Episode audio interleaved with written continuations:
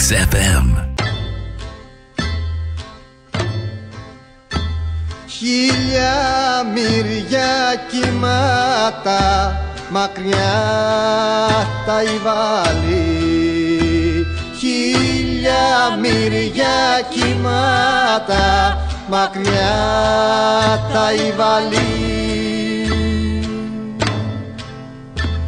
Μέρες της αρμύρας και ο ήλιος πάντα εκεί, πάντα εκεί με τα μακεδονίτικα πουλιά και τα αρμενάκια που ελοξοδρόμησαν και χάσανε την μπαρμπαριά.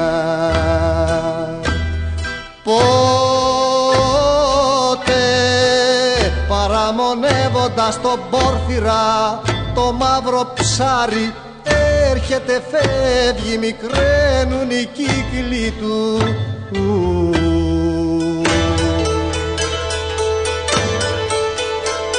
Χίλια μυριά κύματα μακριά τα υβάλλει Χίλια μυριά κύματα μακριά τα υβάλλει Μεγάλωσαν τα γένια μας η ψυχή μας αλλιώτεψε. Αγριεμένο το σκυλί γαβγίζει τη φωνή του. Βοήθα καλέ μου μη φαγωθούμε μεταξύ μας Χίλια μυριά κύματα μακριά τα υβαλεί Χίλια μυριά κύματα μακριά τα υβαλεί XFM. With one light on and one room, I know you're up when I get home. With one small step upon the stair, I know your look when I get there. If you were a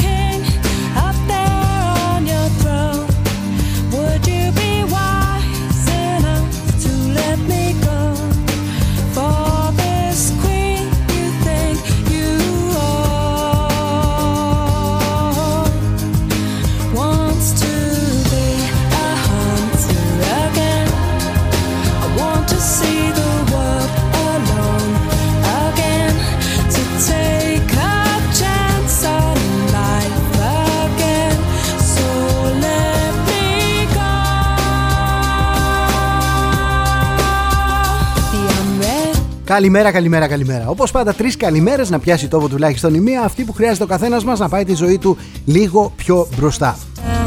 Ελπίζω να είστε καλά, ελπίζω να μην συμφωνείτε με τα επεισόδια στη Νέα Σμύρνη, ελπίζω επίσης να μην διαφωνείτε ε, με τα επεισόδια που έγιναν στη Νέα Σμύρνη, να μην ανήκετε στη μία ή στην άλλη πλευρά, να μην τρογόσαστε μεταξύ σας, To let me γιατί ο Λύκος στην Αναμπουμπούλα χαίρεται. queen you think you Κάποτε είχα διαβάσει κάτι πολύ πετυχημένο. Έβαλαν λέει σε μία γυάλα κόκκινα και μαύρα μυρμήγκια. Τα άφησαν λοιπόν να αναπτύσσονται μέσα στη γυάλα. Μέχρι τη στιγμή που ένας άνθρωπος πήρε αυτή τη γυάλα και την κούνησε δυνατά. So let me go. Επάνω στο κούνημα τα μαύρα μυρμήγκια υποψιάστηκαν τα κόκκινα μυρμήγκια και τα κόκκινα μυρμήγκια υποψιάστηκαν τα μαύρα. Placed upon my head feels too heavy now, and I don't know Δεν πέρασε σε κανένα μυρμήγκι η ιδέα ότι αυτός που κούνησε τη γυάλα ενδεχομένως να μην ήταν ούτε ο ένας ούτε ο άλλος.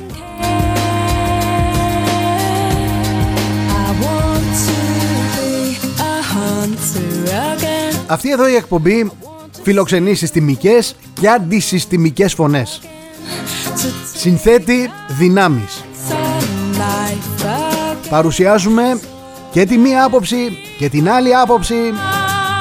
Αυτό προσπαθούμε να κάνουμε και στα διάφορα site που διαχειριζόμαστε.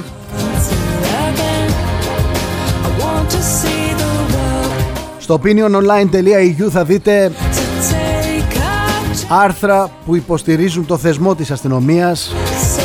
Θα δείτε και την απάντηση της μητέρας του αστυνομικού που υβρίστη από τα ΜΑΤ. Ο δικηγόρος της μάνας σου της πουτάνας. Θα βρείτε πάρα πολλά άρθρα και από τη μία πλευρά και από την άλλη. Ο λόγος που το κάνουμε είναι γιατί θέλουμε να σχηματίζετε όλη την εικόνα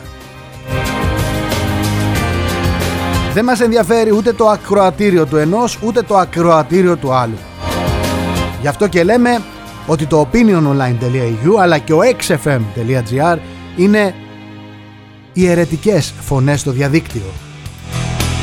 Δεν ενδιαφερόμαστε να μαζέψουμε κομματικό ακροατήριο. Μας ενδιαφέρει να έχουμε σκεπτόμενους Έλληνες και δόξα τω Θεώ και την Παναγία αυτό το καταφέρνουμε ο κόσμος μας εμπιστεύεται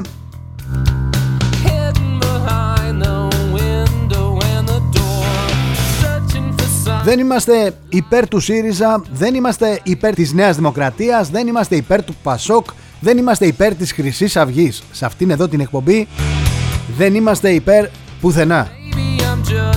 Είμαστε ακριβώς στο κέντρο, είμαστε τόσο φλαταρισμένοι όσο πρέπει, κριτικάρουμε τους πάντες, δεν μας πληρώνει κανένας, μόνοι μας πληρώνουμε από την τσέπη μας, από το δικό μας υδρότα. Γι' αυτό και μπορούμε να αρθρώνουμε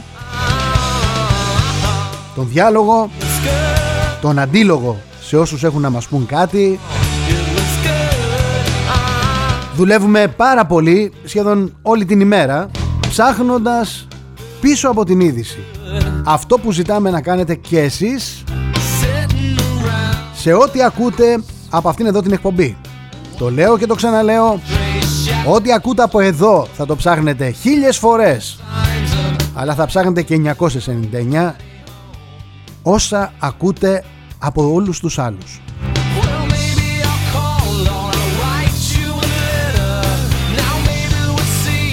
Υπήρξε ένας συστημικά άρρωστος τρόπος με τον οποίο προσπάθησε η κυβέρνηση και το κόμμα της Νέας Δημοκρατίας να αντιμετωπίσουν το τσουνάμι αντιδράσεων που προκάλεσε η αποκάλυψη του ρόλου Λιχνάδη που ήταν προσωπική επιλογή του νυν Προέδρου της Νέας Δημοκρατίας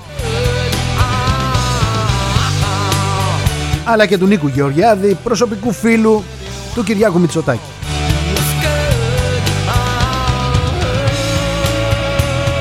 Προσέξτε λίγο, ο κύριος Μητσοτάκης δεν μας είπε ποτέ ότι ο Λιγνάδης ήταν μια κακή προσωπική του επιλογή. Προσπάθησε η κυρία Μενδώνη να τον βγάλει λάδι λέγοντας ότι εγώ τον επέλεξα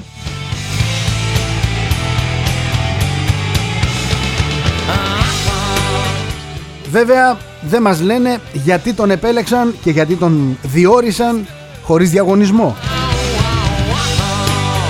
Ο κύριος Μητσοτάκης έβαλε μια υφιστάμενή του να πει ψέματα πως ήταν δική της επιλογή. Ο διορισμός Λιγνάδη ήταν η σωστή επιλογή επειδή η προστασία που του προσέφερε όχι μόνο ο πρόεδρος της κυβέρνησης και της Νέας Δημοκρατίας και το περιβάλλον του αλλά και το σύνολο των βουλευτών της Νέας Δημοκρατίας μηδενός εξαιρουμένου απέδειξε ότι ήταν ακριβώς αυτό που ήθελαν αλλά δυστυχώς το έμαθαν και άλλοι.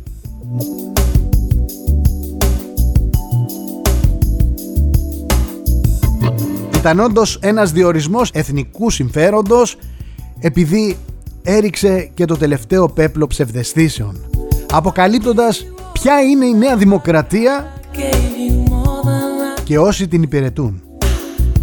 Είδατε κανένα βουλευτή της Νέας Δημοκρατίας να ανεξαρτητοποιείται από ντροπή για τη συγκάλυψη. Κανένας. Ούτε ο Καραμανλής, ούτε ο Σαμαράς, ούτε κάποιο άλλο μεγάλο εθνικό κεφάλαιο. Έβαλαν και αυτοί με την ψήφο τους πλάτη στην πολιτική συγκάλυψη. Κανένας τέλεχος της Νέας Δημοκρατίας δεν παρετήθηκε όταν ο επικεφαλής ο κύριος Μητσοτάκης δήλωσε στο βήμα της Βουλής ότι τιμάει την LGBTQ κοινότητα. Λες και τι μας χέζει αυτή τη στιγμή ας πούμε ε, η LGBTQ κοινότητα. Η Νέα Δημοκρατία η οποία είχε ιδιαίτερη σχέση στο ανέτοτο επίπεδο με τον Λαμπράκη Ζούμε ημέρες παρακμής. Ζούμε ημέρες όπου τα μεγάλα συστήματα καταραίουν. Ζούμε ημέρες όπου νέοι αναδεικνύονται Νέες δυνάμεις αναδεικνύονται Νέοι πολιτικοί αναδεικνύονται. Και εγώ θα σας καλέσω όλους αυτούς να τους ψηφίσετε. Να πάτε μαζικά και να τους ψηφίσετε Για να αποδειχθεί τι είναι ο καθένας. Άλλοι θα βγουν γυμνοί. Άλλοι θα βγουν τσίτσιδοι. Άλλοι θα βγουν ντυμένοι. Δεν μας κάνει αυτός. Δεν απογοητευόμαστε.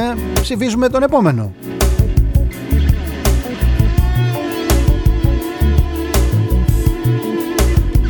Για να καταλάβετε σε τι παρακμή βρισκόμαστε Δεν βγαίνουν μόνο νέες δυνάμεις. Οι παλιοί διεφθαρμένοι κάνουν ξανά την εμφάνισή τους και αναφέρομαι στο Σιμίτη γιατί ο Σιμίτης κυβερνά αυτή τη χώρα. Ο Σιμίτης κυβερνά αυτή τη χώρα. Κρατήστε το, δέστε το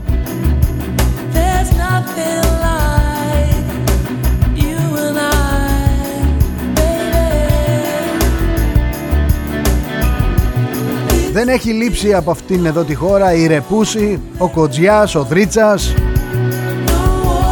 Δεν έχει λείψει από αυτήν τη χώρα η Γιάννα Αγγελοπούλου. Δεν έχει λείψει από αυτήν τη χώρα η Κατερίνα Σακελαροπούλου.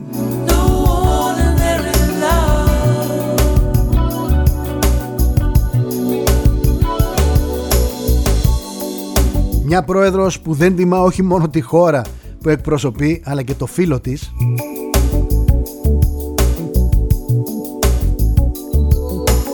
Πολύ σωστά ο κόσμος α, δεν την ξέρει, δεν φρόντισε να τη μάθει.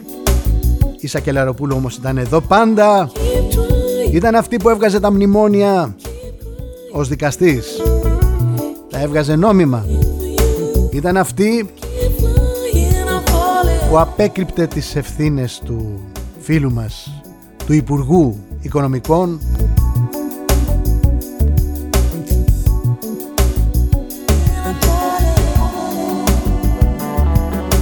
με το στικάκι. Ναι, ναι.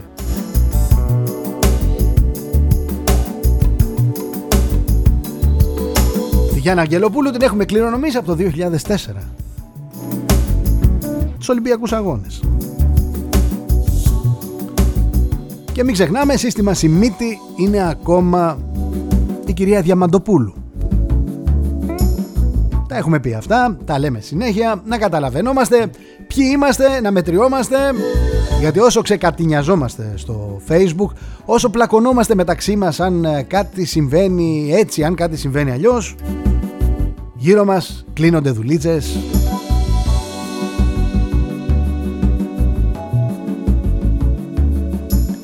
Επιτρέψτε μου να πω δύο λόγια για τα επεισόδια της ε, Νέας Μύρνης. Να ξεκινήσουμε από τα βασικά. Ο αστυνομικός πρέπει να είναι κοντά στον πολίτη και ιδιαίτερα κοντά στον ανήμπορο και ταλαιπωρημένο πολίτη, ειδικά τούτες τις μέρες που η ζωή μας έχει αγριέψει και όλοι βρισκόμαστε στα κάγκελα.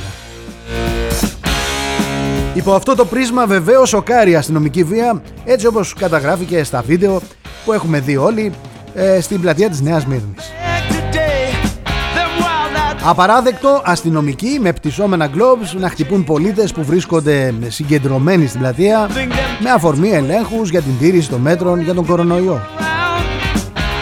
Έχει διαταχθεί έρευνα η προϊσταμένη της εισαγγελίας πρωτοδικών η Σωτηρία Παπαγεωργακοπούλου διέταξε τη διενέργεια προκαταρκτικής εξέτασης με αφορμή βίντεο και καταγγελίες. έχει ξεσπάσει άλλος και μέσα στους κόλπους της αστυνομίας οι οποίοι πολλοί καταδικάζουν τις εικόνες που είδαν. Που είδαμε.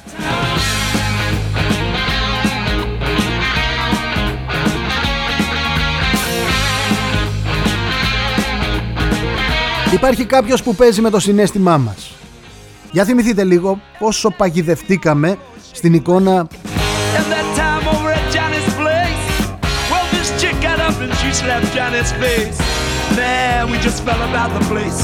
If that chick don't όταν οι Τούρκοι δουλέμποροι έπνιγαν παιδιά στο βόρειο Αιγαίο, στο νότιο Αιγαίο περνούσαν εκείνοι που αιματοκύλησαν τον Πατακλάν. Όταν πνιγόντουσαν στο νότιο Αιγαίο, άνθρωποι στο βόρειο Αιγαίο περνούσε η ομάδα που ανατείναζε το αεροδρόμιο στις Βρυξέλλες.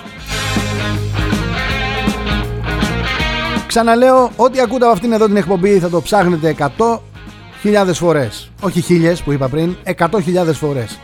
Αλλά θα ψάχνετε και όλα όσα ακούτε από άλλους, γιατί δεν δέχομαι σε καμία μα καμία περίπτωση άνθρωποι που, που ξέρω το επίπεδό τους, που βλέπω τα μηνύματά τους, που επικοινωνούμε καθημερινά, you spread the word around. να πέφτουν από παγίδα σε παγίδα επειδή κάποιος επικοινωνιολόγος τους έπαιξε έξυπνα, όμορφα, υπέροχα. We dressed to kill down at Dino's bar. Αυτή είναι η δουλειά του επικοινωνιολόγου. Να σου πουλήσει ένα προϊόν και εσύ να το αγοράσεις. Ναι, δεν μου άρεσε που είδα κάτω τον νεαρό και τον χτυπούσαν στο κεφάλι και στα πόδια. Αλλά δεν μου αρέσει και η σπέκουλα. Δεν μου αρέσει και η προπαγάνδα από όπου και αν προέρχεται. Και σήμερα και αύριο θα σέβομαι το θεσμό της ελληνικής αστυνομίας, θα ζητώ τη βοήθειά της και θα απαιτώ η βοήθειά της να είναι η μέγιστη σε όλους μας.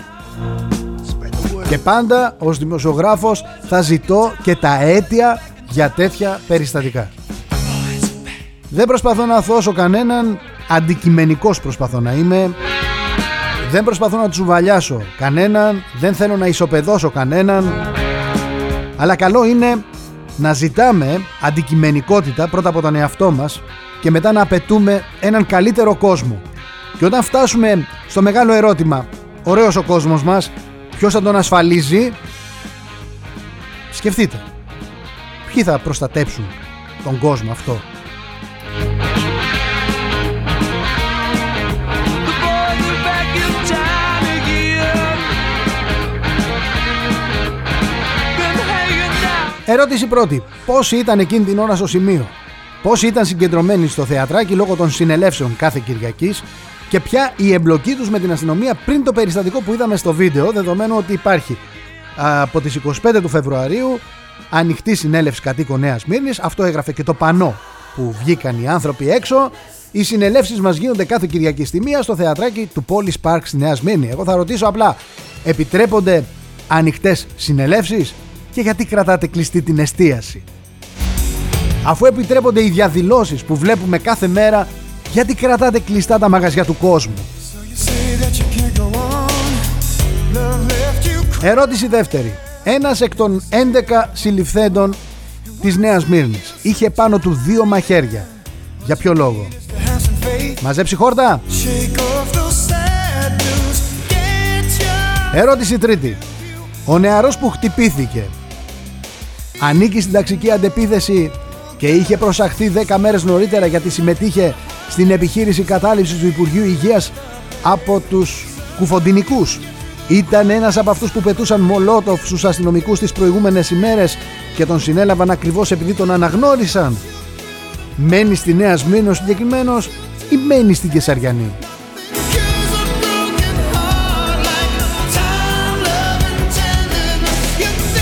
Δεν δικαιολογείται η βία, αλλά είναι άλλο πράγμα να μένω στην Κεσαριανή και να έρχομαι στη Νέα Σμύρνη για να προκαλέσω τα συγκεκριμένα επεισόδια. Ερώτηση τέταρτη. Ποιος είναι ο κύριος ο οποίος μίλησε για τα περιστατικά, ο Ψαρομάλης. Ο κύριος, ένας πρεπέστατος κύριος, αξιοπρεπέστατος. Και πώς βρέθηκε μάρτυρας των επεισοδίων; Έμενε εκεί κοντά, απέναντι, γύρω, τηλεφώνησαν; Γιατί αν του τηλεφώνησαν κάποιοι Κάπως λειτουργούν περίεργα αυτά τα τάγματα με τα τηλέφωνα, τα έχουμε δει αυτά και στη Χρυσή Αυγή. Εκτός αν συμμετείχε και ο συγκεκριμένος στη συνέλευση εκείνη των αντιεξουσιαστών του ΣΥΡΙΖΑ Και ερώτηση πέμπτη. Μαζεύτηκαν εκατοντάδες άτομα για να διαδηλώσουν μέσα σε μια στιγμή και μπράβο, μπράβο στην κοινωνία της Νέας Μύρινης, της πόλης που μεγάλωσα. Αλήθεια έγινε η κοινωνία μας τόσο ευαίσθητη σε σημείο που αν λέμε αν εμπλακώ εγώ, εσύ με αστυνομικούς να μαζευτούν υπέρ μας εκατοντάδες άτομα με πανό διαμαρτυρίας ή για μας δεν θα νοιαστεί καμιά ανοιχτή συνέλευση κατοίκων. Υπάρχουν μαρτυρίες και προσωπικά μίλησα εχθές με πάρα πολλούς ανθρώπους. Βέβαια, μίλησα και με ανθρώπους που λένε ότι ήταν εκεί, αλλά δεν έγινε κάτι. Μίλησα και με ανθρώπους που μου είπαν ότι ήταν εκεί και τα πράγματα δεν έγιναν έτσι όπως τα λέω εγώ, αλλά έγιναν διαφορετικά. Αναφέρω λοιπόν μια μαρτυρία κατοίκου της περιοχής, η οποία ανήρτησε στο facebook τη δική της μαρτυρία. Ήμουν στην πλατεία λέει από τις 12, κανείς δεν μας ενόχλησε. Γύρω στις 2.30 άρχισαν να καταφθάνουν από παντού νεαρά άτομα. Δίπλα μου στα 2 μέτρα καθόταν 6 νεαρά παιδιά. Μου είπαν ότι ήρθαν από την Κεσαριανή με τις μηχανές τους. Όταν έγινε το τζέρτζελο δίχως λόγο, ειλικρινά σας λέω, αυτά τα παιδιά βρέθηκαν μέσα στον καυγά. Ήρθαν προφανώς για τσαμπουκά και από άλλες συνοικίες. Οι αστυνομικοί δεν έγραφαν και ούτε μας έδιωχναν, απλά μας έλεγαν να φορούμε μάσκες και να κρατάμε αποστάσεις. Το πώς έγινε αυτός ο χαμός ξαφνικά δεν κατάλαβε κανείς μας. Προφανώς ήταν όλα σχεδιασμένα γιατί ξαφνικά κύκλωσαν του αστυνομικούς καμιά 25 άτομα και τότε δόθηκε η οδηγία να έρθουν και άλλοι αστυνομικοί. Το σκηνικό ήταν πάρα πολύ περίεργο.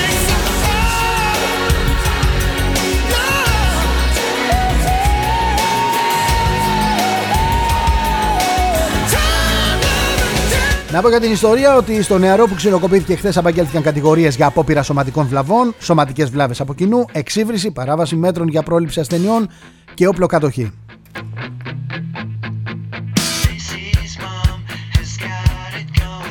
Η κυρία που καταγγέλει τον τραμπουκισμό και δηλώνει ότι είναι αυτή που τράβηξε το βίντεο είναι η κυρία Πόπη Σταυροπούλου, υποψήφια βουλευτής ΣΥΡΙΖΑ Νότιου Τομέα. Οι τυχαίες δηλώσεις άλλων αυτόπτων μαρτύρων έγιναν από ανθρώπους της αριστεράς, γνωστοί στην αστυνομία, στους δημοσιογράφους, όσους ασχολείται, που ακόμα και με τη μάσκα στο πρόσωπο αναγνωρίστηκαν αμέσως. Αυτά για να καταρρύψουμε το αφήγημα περί αθώου περαστικού που χωρίς λόγο άρχισαν να τον ξυλοκοπούν κλπ. Η κυβέρνηση ενημέρωσε το συνήγορο του πολίτη. Διέταξε ΕΔΕ, ο Χρυσοχοίδης προέβη σε δηλώσεις, έχει ήδη παρέμβει ο εισαγγελέας. Αυτά κάνουν σε όλες τις χώρες. Αυτή είναι η λειτουργία. Έτσι πρέπει να αντιμετωπίζονται τα ζητήματα στα πλαίσια που ορίζουν το Σύνταγμα και οι νόμοι. Βεβαίως αν θέλετε να μιλήσουμε για ασύμετρη βία αστυνομικού οργάνου, ακόμα και αν ασκήθηκε σε άνθρωπο που κατηγορείται ότι προσπάθησε να κάνει όλα τα παραπάνω, πολύ ευχαρίστως να το κάνουμε και να αποδοθούν ευθύνες όπου υπάρχουν.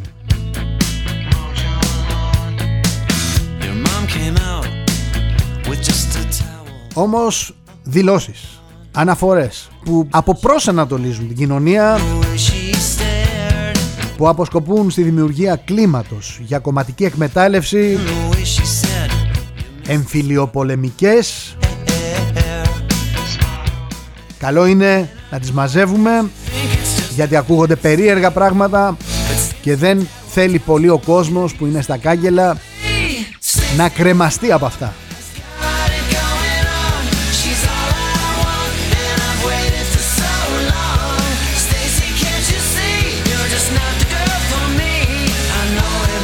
Από τον Νοέμβριο μέχρι και σήμερα έχουμε μετρήσει 350 καταμετρημένες καταδρομικές επιθέσεις εναντίον οργάνων, περιπολικών, αστυνομικών τμήματων, κυβερνητικών δομών.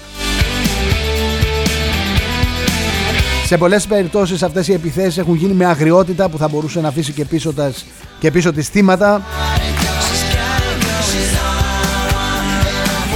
Καλό είναι να μην αφήνετε εκείνους που θέλουν να παίξουν με την νοημοσύνη σας οι οποίοι βγαίνουν και μιλούν για την βία της αστυνομίας επί των ημερών της Νέας Δημοκρατίας. Σε καμία μα καμία περίπτωση δεν υπερασπίζομαι τη Νέα Δημοκρατία. Αλλά δεν μπορεί να μιλάει ο ΣΥΡΙΖΑ για βία και τρομοκρατία.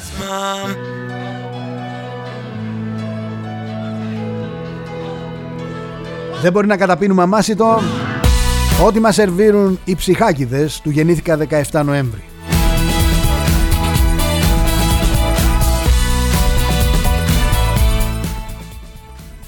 Μην νομίζουν κάποιοι ότι ξεχάσαμε το σύνθημα Κωστάκη Μπακογιάννη που είναι τώρα ο μπαμπάς μέσα στο πανεπιστήμιο.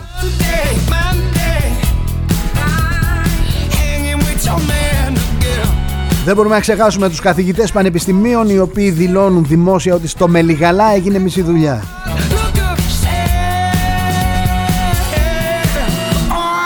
Δεν μπορούμε να ξεχάσουμε δηλώσεις του Αλέξη Τσίπρα ο οποίος έλεγε ότι οι Μολότοφ δεν είναι κακές αρκεί να πέφτουν στη σωστή πλευρά.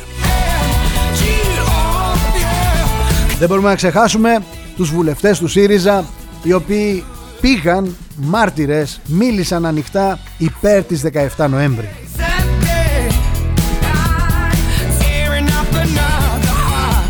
Δεν μπορούμε να ξεχάσουμε τέλος τα επεισόδια και τους νεκρούς στη Μαρφίν οι οποίοι προσέξτε, προσέξτε ουδέποτε έχουν καταδικαστεί ενοχή αλλά και ο ΣΥΡΙΖΑ αυτό που βγήκε να μας πει κάποια στιγμή είναι ότι στη Μαρφίν δούλευαν σε μέρα απεργίας.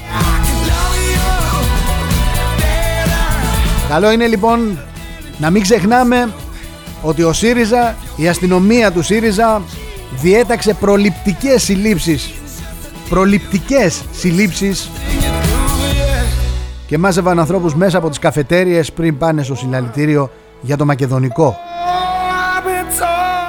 Δεν θα ξεχάσουμε ποτέ το ξύλο που φάγαμε όσοι κατεβήκαμε στο δρόμο για τη Μακεδονία. Όσοι πήγαμε στο Πισοδέρι, όσοι συμμετείχαμε σε πορείες για τα εθνικά θέματα. Δεν θα ξεχάσουμε ποτέ ότι την ώρα που σάπιζαν στο ξύλο διαδηλωτές εκείνοι τους κορόιδευαν ως ανεγκέφαλους που κατέβηκαν στους δρόμους για τη Μακεδονία.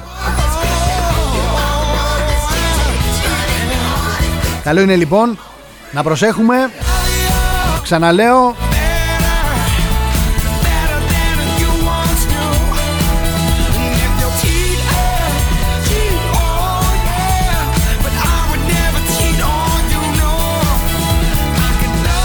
Υπάρχει μια νοσηρή επικαιρότητα με πρωταγωνιστές Λιγνάδιδες, Μενδόνιδες, Φιλιππίδιδες. Συνδυασμένη η επικαιρότητα αυτή με εφιαλτικές εικόνες και πληροφορίες. Με μια χρεοκοπημένη κυβέρνηση. Με πρωτοφανή κλιμάκωση της καταστολής. Κλεισμένοι επί πέντε μήνες στα σπίτια μας. Να παρατηρούμε κρούσματα διασωληνωμένους Νεκρούς να πολλαπλασιάζονται Και το χειρότερο όλων, το χειρότερο όλων, εκεί φαίνεται η ανευθυνότητα και η εσχροσύνη της κυβέρνησης αλλά και η επικινδυνότητα της όταν προσπαθούν να κατηγορήσουν εμάς, να ενοχοποιήσουν εμάς για την ανεξέλεγκτη πορεία της πανδημίας.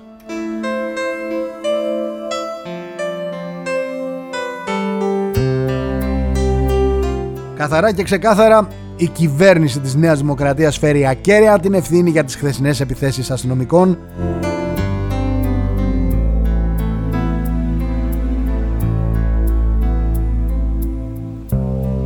Εννοείται ότι καταδικάζουμε τη βία. Είμαστε από την πρώτη στιγμή Αρθρογραφούμε και ζητάμε την παραδειγματική τιμωρία των αστυνομικών. Με ενδιαφέρει αν έπεσαν στην παγίδα Που τους έστησε η αριστερά και μπράβο, μπράβο στην αριστερά με τον τρόπο που κινείται Έχει γίνει το παιχνίδι αριστερά-δεξιά. Μην κοιτάτε μόνο τη βία. Δείτε ποιος ωφελείται από ένα περιστατικό. Είμαστε ένας διαλυμένος κόσμος.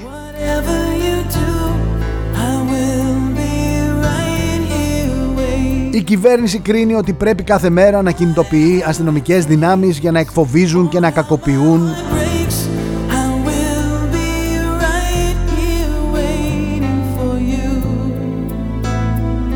Και από την άλλη υπάρχει μια πολιτική δύναμη μη σοβαρή χωρίς λόγο χωρίς θέσεις. Δεν ξέρω δεν απαντώ. Ρωτήστε τους για την οικονομία ρωτήστε τους για τα εθνικά θέματα ρωτήστε τους για τις λαθρομετανάστες δεν ξέρω δεν απαντώ θα το ρισκάρουμε αυτοί οι άνθρωποι φιλοδοξούν να έρθουν ξανά στα πράγματα θα μου πεις τώρα και τι προτείνεις ρε Θοδωρή, σας είπα, θα βγουν πολλές νέες δυνάμεις. Κατεβαίνει ο Τράγκας με κόμμα. Φαντάζομαι ο Βόβολης και όλη αυτή η ομάδα κάπου θα εκφραστούν. Ο δικηγόρος από την Καβάλα έχει κάνει και αυτός δικό του κόμμα, δικό του κίνημα. Φαντάζομαι, φαντάζομαι κάπου θα ενωθούν όλα αυτά ή θα κατέβουν αυτοδύναμα. Ο Φαΐλος Κρανιδιώτης μας με τον Τζίμερο τον Θάνο κάνουν και αυτή τη δική τους προσπάθεια. Υπάρχουν προτάσεις, δεν θα σας πω εγώ ποιον να ψηφίσετε, κάντε όποια επιλογή θέλετε εσείς. Εγώ το μόνο που θα πω είναι κατεβείτε μαζικά να ψηφίσετε. Μην ακούτε τις φήμες ότι αν έχουμε αποχή θα ακυρωθούν οι εκλογές. Ο ΣΥΡΙΖΑ κυβερνούσε με το 36% του 50% δηλαδή 18%. Ο Κυριάκος Μητσοτάκης πήγε λίγο παραπάνω στο 19,5%.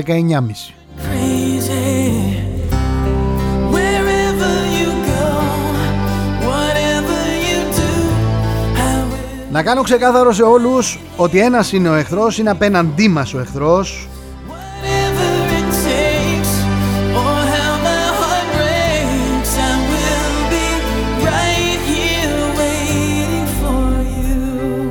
Δεν είμαι εγώ, είτε είμαι κόκκινο είτε μαύρο μυρμήγκι και δεν είστε ούτε κι εσείς. Άλλοι κουνάνε την ποτήλια και καλό είναι να προσπαθήσουμε να τους δούμε. Είναι τρίτη σήμερα 9 Μαρτίου 2021. Είμαι ο Θοδωρής Τσέλας Είστε εδώ στον xfm.gr και τη φωνή μας αναμεταδίδει το opiniononline.eu Λυπάμαι, λυπάμαι αν στεναχωρώ κάποιους αλλά εδώ είναι μια εκπομπή που ανταλλάσσουμε απόψεις. Θα δώσω τη δυνατότητα και σε εσάς να μιλήσετε και να μου πείτε όλα όσα θέλετε. Και είμαι σίγουρος ότι έχετε να πείτε πολλά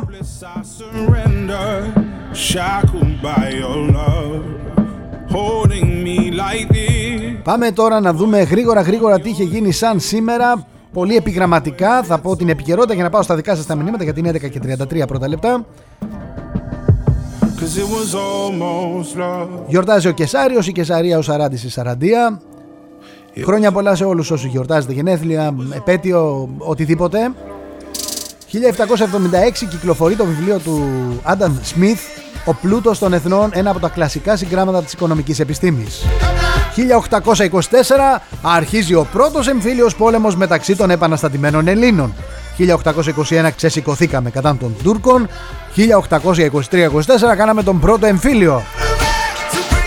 1941 αρχίζει η αιαρινή επίθεση των Ιταλών στο αλβανικό μέτωπο παρουσία του Μισολίνη θα αποτύχει παταγωδός. Βλέπετε, είμαστε, είμαστε ένας λαός απίστευτος. 1959 η διάσημη κούκλα Μπάρμπι κάνει τον τεμπούτο της, οι πωλήσεις ξεπερνούν τα 800 εκατομμύρια.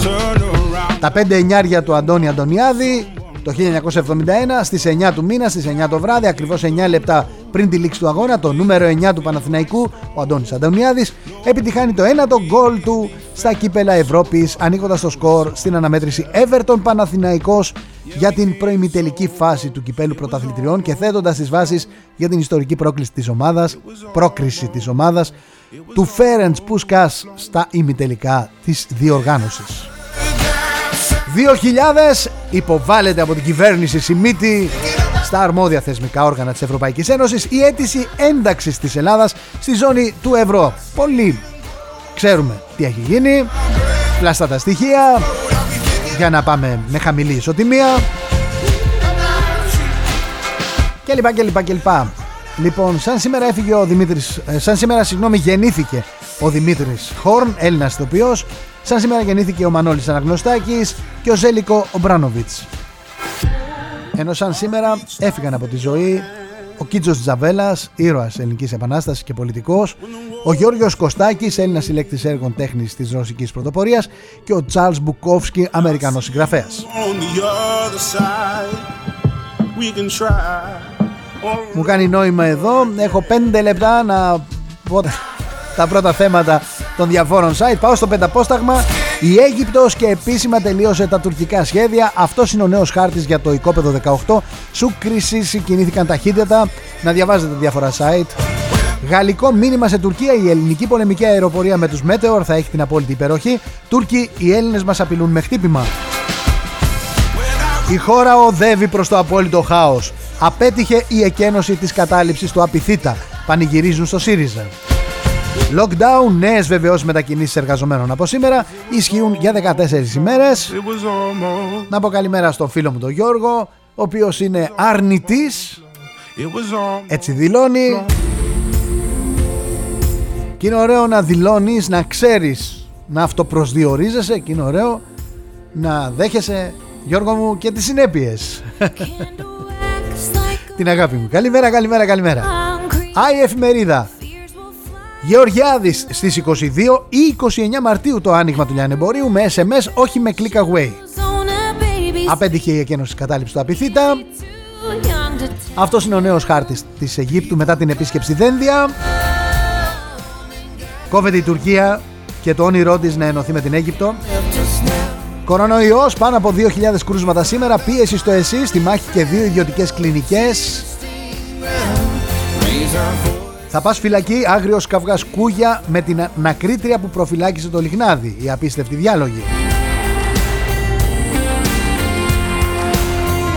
Πάω news break. Καπραβέλος, κούβελα στα μέτρα που πήραμε ήταν λάθος, δεν έπρεπε να έχουμε κλείσει. Τώρα ανοίγουν στόματα. Ο Λιβιέ έζησε και πέθανε πετώντας. Βατόπουλος ανοίγει εστία τον Απρίλιο, μάσκες θα φοράμε όλο το 21. Σήμερα έγιναν 60 τα άτομα που υποστηρίζει η αστυνομία ότι τις επιτέθηκαν στη Νέα Σμύρνη.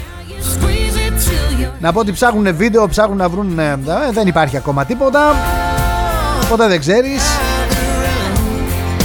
Πάτρα αποφυλακίζουν κρατούμενους θετικούς στον κορονοϊό. Και Τζανάκης θα ξεπεράσουμε τα 3.000 κρούσματα την ημέρα.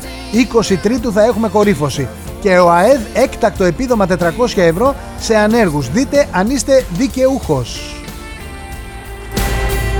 Πάω πρώτο θέμα, νέα έκρηξη των κρουσμάτων, πάνω από 2.200 ήδη από το πρωί. Η Αίγυπτος έσβησε το οικόπεδο που υιοθετούσε την τουρκική προπαγάνδα για την ΑΟΣ. Προανακριτική για τον Νίκο Παπά και την υπόθεση Καλογρίτσα θα ζητήσει η Νέα Δημοκρατία. Και έφυγε από τη ζωή ο Πατριάρχης των Τραπεζιτών Γιάννης Κωστόπουλος Και άνω κάτω το παλάτι μετά τη συνέντευξη Χάρη και Μέγκαν ετοιμάζουν την απάντηση.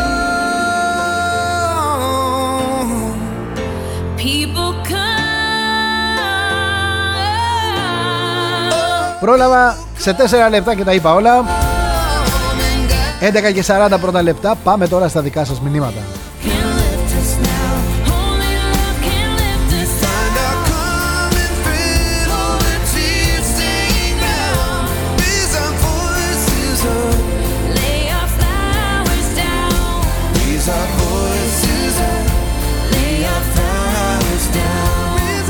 Γεια σου Κωνσταντίνε Ρε εσείς θα μας τρελάνετε Από τη μία προσπαθούν να κάνουν τη δουλειά τους Οι αστυνομικοί Η οποία δουλειά δυστυχώς περικλεί και ξύλο και από την άλλη πανηγυρίζετε που δεν τα κατάφεραν και έτσι θριάβευσε ο ΣΥΡΙΖΑ. Μήπως έχουμε ξεφύγει, μήπως η κλεισούρα μας έχει χτυπήσει τον εγκέφαλο;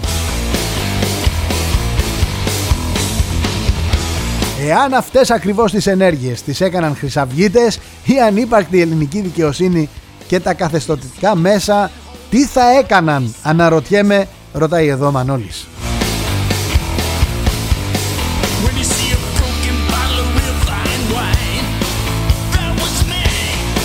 Γεια σου Αντώνη. Εξυπηρετεί η βία τα κυβερνητικά σκουπίδια. Ο Ηλίας θα είναι πρώτο κόμμα στις επόμενες εκλογές. Γιατί δεν τον αναφέρεις; Με συγχωρείς, με συγχωρείς, με συγχωρείς.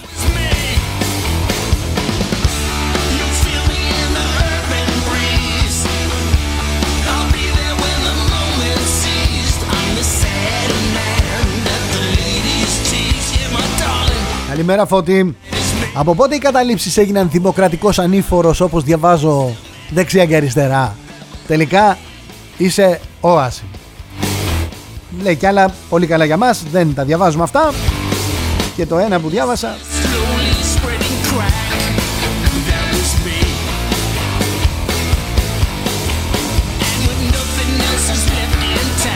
Καλημέρα κύριε Χαλιώτη. Εδώ που έπρεπε να δείξετε ότι οι νόμοι τηρούνται τα περί καταλήψεων και τα λοιπά και να τους τσουβαλιάσετε να μπουν οι κανονικοί φοιτητές μέσα εσείς από φόβο ή για άλλους λόγους που πάντως δεν συνάδουμε την πλειοψηφία των πολιτών κάνατε πίσω αστυνομική η μαγιά δεν είναι στην αστυνόμευση του παρανοϊκού lockdown. Εκεί δηλαδή που ο κάθε νομοταγής πολίτης είναι ευάλωτος ούτε να βγαίνει το μένος της ένομης και καλά τάξης σε μεμονωμένους πολίτες. Ούτε όμως να μην τολμάτε να διαλύσετε όγκους από παράνομους λαθρομετανάστες που κλείνουν τους δρόμους.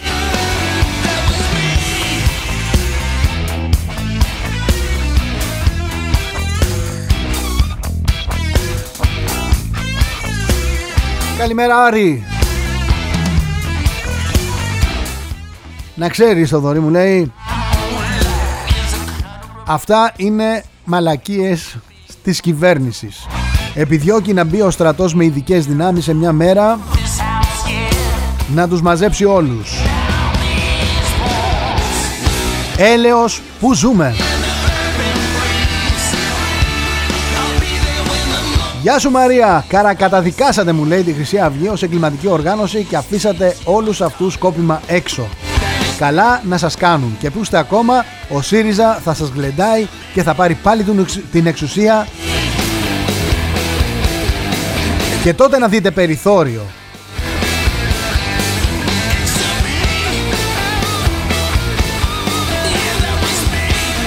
Θα το ξαναπώ, μηνύματα που απαντάτε ο ένας στον άλλον δεν θα μεταδώσω. Μόνο ό,τι έχω πει εγώ μπορείτε να στείλετε, να διαφωνείτε κάθετα.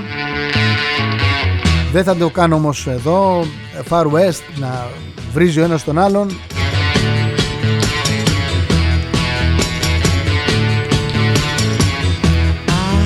Μάρια θα προσπαθήσω να διαβάσω το μήνυμά σου χωρίς να φαίνεται ότι απαντάς σε κάποιον ακροατή. Ο Μάριος διαφωνεί. Μου λέει ήταν πατριωτική η Χρυσή Αυγή, η πέμπτη φάλαγγα του συστήματος, στους τυφλούς με βασιλεύει ο μονόφθαλμος; Παρακλάδι του ΣΥΡΙΖΑ και των κομμουνιστών ήταν για να χτυπήσουν τη χώρα εκ των έσω. Την άφηνε ο ΣΥΡΙΖΑ γιατί έπαιζε το παιχνίδι του, γιατί τα είχε βρει με τον ΣΥΡΙΖΑ και δεν θέλω να επεκταθώ γιατί παιχνίδι έπαιζε Τελεία.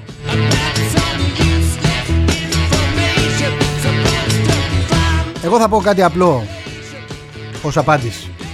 Αν ήταν συστημική Τι στο καλό αποφάσισαν οι χρυσαυγίδες να κάνουν διακοπές στη φυλακή; Να σκεφτόμαστε λίγο. Να τα βάζουμε λίγο τα πράγματα σε μια σειρά. Να μην υπερασπίζεσαι τη Χρυσή Αυγή, βάρα τους στο κεφάλι. Και εγώ μαζί σου. Αλλά τους λες συστημικούς και συνεργαζόμενους με το ΣΥΡΙΖΑ. Δηλαδή, αν γίνουν εκλογές και βγει ο ΣΥΡΙΖΑ, οι Χρυσαυγίτες θα απελευθερωθούν. Οι ΣΥΡΙΖΕΙ οι οποίοι ήταν απ' έξω από το εφετείο και ζητούσαν την καταδίκη Θα απελευθερώσουν τους χρυσαυγίτες; Θα είναι τρελό και εννοείται ότι θα είναι και το τέλος, το πολιτικό τέλος και του κόμματος και των συγκεκριμένων ανθρώπων ως πολιτικοί.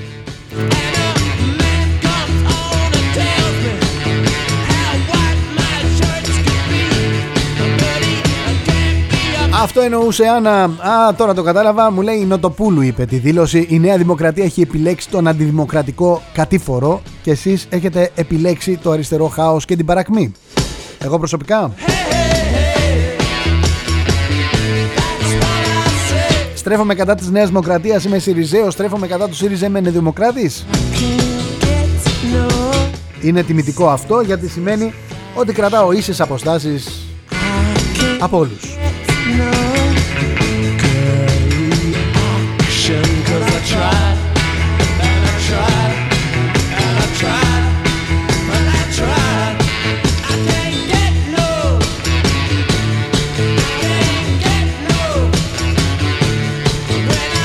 Γεια σου κύριε Κώστα από τη δράμα. Αν έχει σκοπό η κυβέρνηση να τα κλείσει όλα Να τα κλείσει όλα για πάντα. Εμένα προσωπικά δεν με νοιάζει καθόλου Δημόσιος υπάλληλος είμαι Ο μισθός πέφτει στην ώρα του Παίρνω και επιπλέον δωράκι, άδειες ειδικού σκοπού, τη κοτσάρω σε Σαββατοκύριακο, κανονικές άδειες. Όλα πρίμα. Όσο για τους αναλώσιμους ιδιώτες σας πρόσεχαν ή αν είχα γίνει και αυτοί δημόσιοι υπάλληλοι να προλάβουν να την κοπανίσουν σε καμιά σοβαρή χώρα του εξωτερικού. Τώρα όσοι εγκλωβιστήκατε εδώ κοιτάξτε να κόψετε το κεφάλι σας και να καταβάλλετε στην ώρα σας ΦΠΑ και ασφαλιστικές φοροδοτικές εισφορές γιατί χρειαζόμαστε αμέσως τα φράγκα σας για τους μισθούς μας. Άντε γεια, πάω για τσίπουρα, ε, συγγνώμη, τηλεεργασία εννοούσα. Α, και μια προειδοποίηση, μην τολμήσει κανείς με την πρόφαση της πανδημίας και της οικονομικής αδυναμίας να μου κόψει έστω και ένα λεπτό του ευρώ από το μισθό μου, θα το σφυρίξω στους συνδικαλιστές και απλά θα γίνει ο κακός χαμός. Τα λεφτά σας να τα βρείτε από το άρμεγμα των αναλώσιμων. Εννοείται ότι ο κύριος Κώστας από τη δράμα αστείευεται, το έχει ξανακάνει. Δεν απέχει βέβαια, δεν απέχει η αφήγησή του από την πραγματικότητα. Από την πραγματικότητα δεν απέχει καθόλου.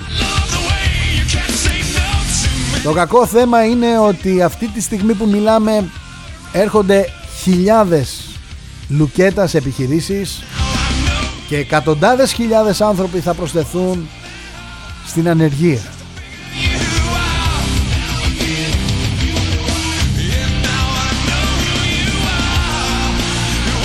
Καλημέρα Μαρία. Κάντε λίγη υπόμονη μου λέει. Η κυβέρνηση της Νέας Δημοκρατίας ξέρει Οι επόμενες δύο εβδομάδες θα είναι κρίσιμες Οι δύο εβδομάδες που έγιναν τέσσερις Ή τέσσερις εβδομάδες που γίναν τέσσερις μήνες Πέντε Πάμε για τον έκτο.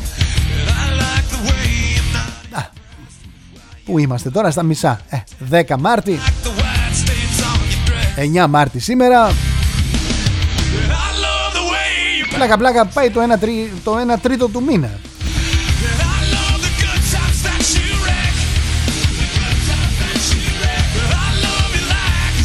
Γεια σου Φίλιππε Το έχουμε ξαναδεί μου λέει το έργο.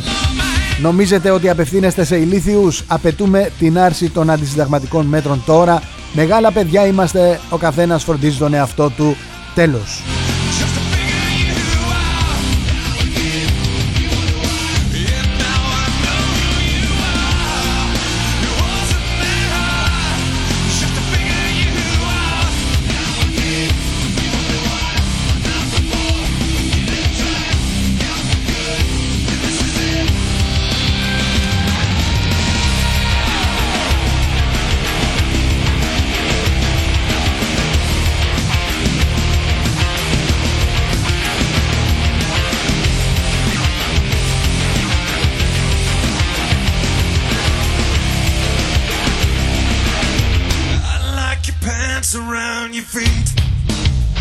Καλημέρα κυρία Νότα Μου λέει χθες μπήκα στο εργάνι να φτιάξω τις δηλώσεις.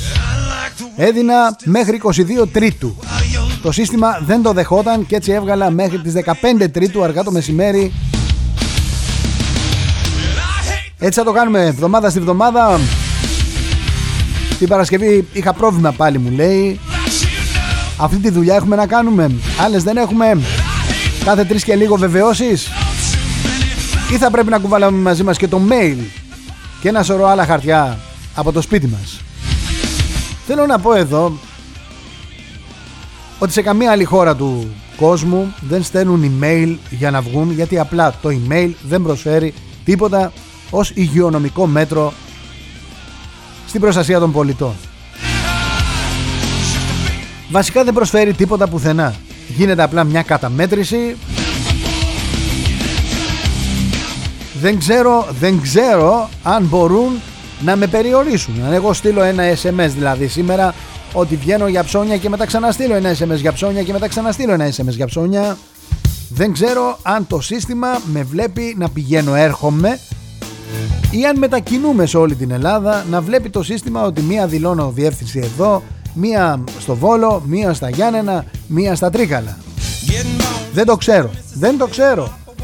Δεν εμπιστεύομαι κιόλας στο σύστημα ότι μπορούν να το έχουν φτιάξει έτσι ώστε να μπορεί να μου απαγορεύσει την έξοδο. Αν γίνεται διαχείριση των προσωπικών δεδομένων θα ήθελα να ξέρω ποιος είναι αυτός που τα αναλαμβάνει, που τα παραλαμβάνει, που τα διαχειρίζεται, που τα αξιοποιεί.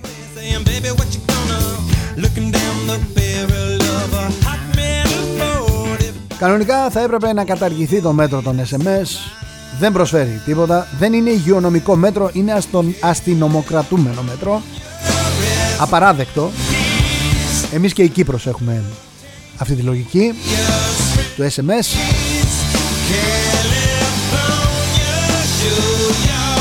Επίσης για να συνεννοηθούμε ανοίξτε την αγορά όλοι.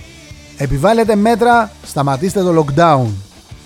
Σταματήστε το lockdown. Ανοίξτε την αγορά. Αφήστε τον κόσμο να λειτουργήσει με υπευθυνότητα.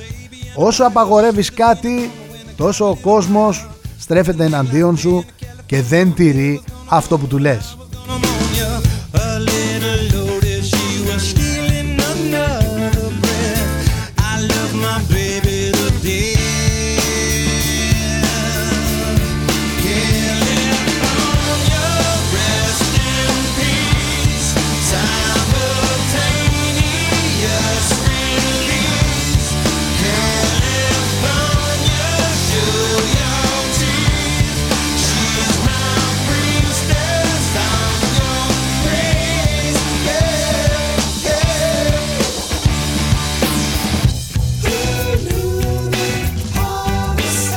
Καλημέρα Δημήτρη. Όταν οι αστυνομικοί μου λέει έδειχναν λιγμένα σε οικογένειες με παιδιά που διαδήλωναν για τη Μακεδονία και κατά της προδοσίας των Πρεσπών δεν είδα τέτοια ευαισθησία. Τώρα ανησυχούν όλοι επειδή βρίζουν οι αστυνομικοί τα θεία και κυνηγάνε νεαρούς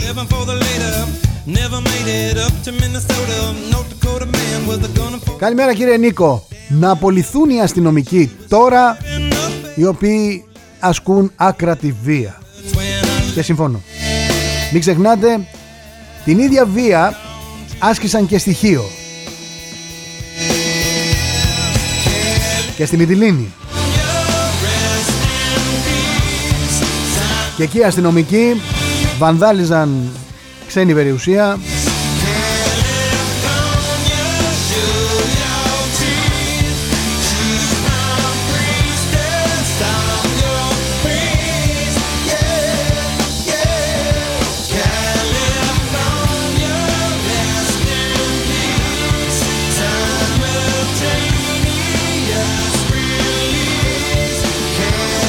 Καλημέρα κύριε Παπαρηγόπουλε. Μου λέει επειδή μένω απέναντι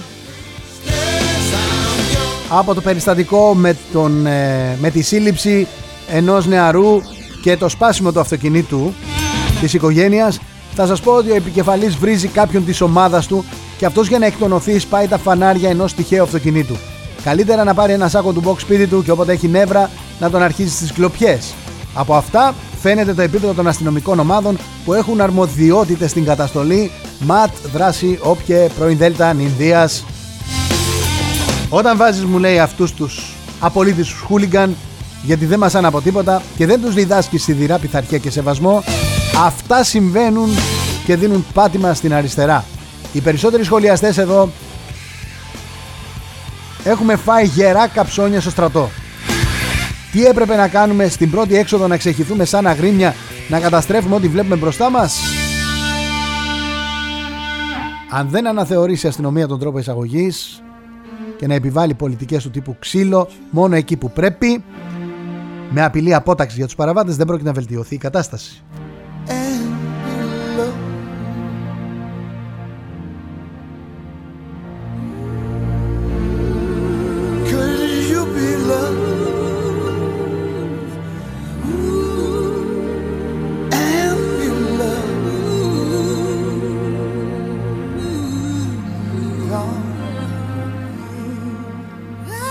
Κύριε Τέκερλι, καλημέρα.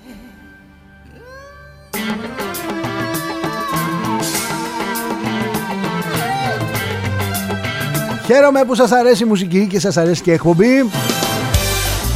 Είπαμε εδώ, μεταδίδουμε τα πάντα. Μου λέει ο κύριος Τεκελής, δυστυχώς τα σώματα ασφαλείας μετά το 84 όταν οι Πασόκ διεθνιστές διάλυσαν την ελληνική χωροφυλακή η χωροφυλακή ήταν προστάτης του έθνους και του κράτους σε δύσκολες στιγμές για τον τόπο, κατάντησαν στο σημερινό ρόλο την αστυνομία.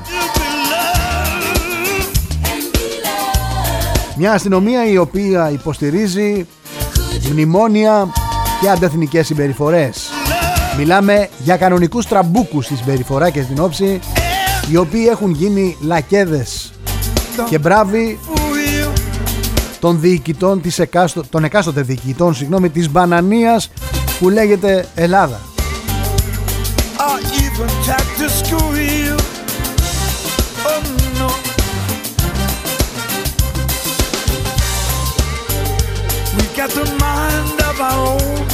got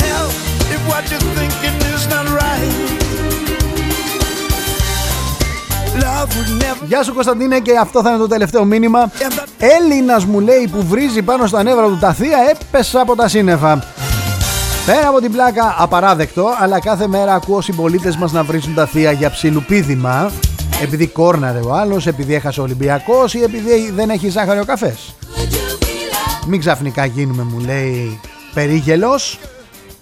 Ε,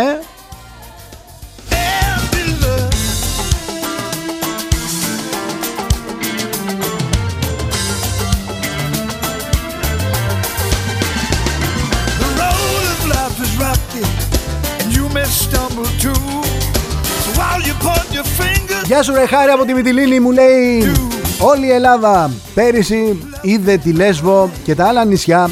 Ακούστε λίγο γιατί ζούμε πραγματικά ένα ε, ε, κάτι που είναι πολύ περίεργο. Υπήρξαν τα περιστατικά στη Λέσβο. Στην αρχή και μετά στοιχείο. Εκεί είχαμε ξεσηκωθεί κατά των αστυνομικών. Μετά υπήρξε η εισβολή των λαθρομεταναστών και των Τούρκων επάνω στον Εύρο όπου εκεί η αστυνομία μαζεύτηκε να υπερασπιστεί το εθνικό δίκαιο την Ελλάδα.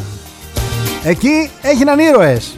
Οι ίδιοι αστυνομικοί οι οποίοι έφυγαν από τη Χίο και τη Μυτιλίνη με τον κόσμο να τους βρίζει την επόμενη μέρα έγιναν ήρωες.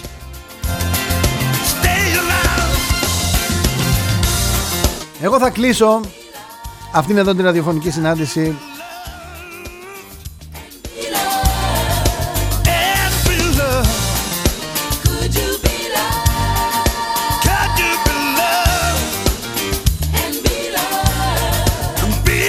Αφού σας ευχαριστήσω για την παρουσία σας εδώ.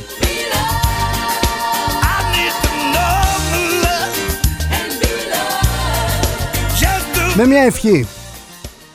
Να μην θρυνήσουμε κάποιον αστυνομικό Προστέρψη της κοινή γνώμης. Το έδαφος σε κάθε περίπτωση έχει καλλιεργηθεί. Ελπίζω και εύχομαι να μην φαγωθούμε μεταξύ μας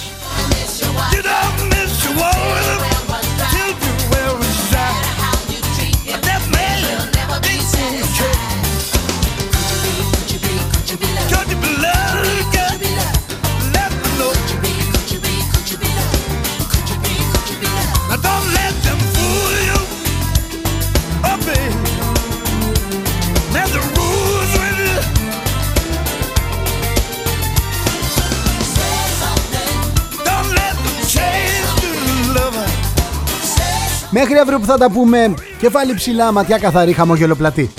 Σας θέλω ενημερωμένους, όχι καταβεβλημένους. Ο λόγος που είμαστε εδώ είναι για να ανταλλάσσουμε απόψεις, να ψάχνουμε την πραγματικότητα για να μπορούμε να την αντιμετωπίσουμε. Είμαι ο Θοδωρής Τσέλας εδώ, στο nextfm.gr και στο opiniononline.eu που μεταδίδει, αναμεταδίδει τη φωνή μας. Φιλιά σε όλους, καλό μεσημέρι, γεια σας. XFM.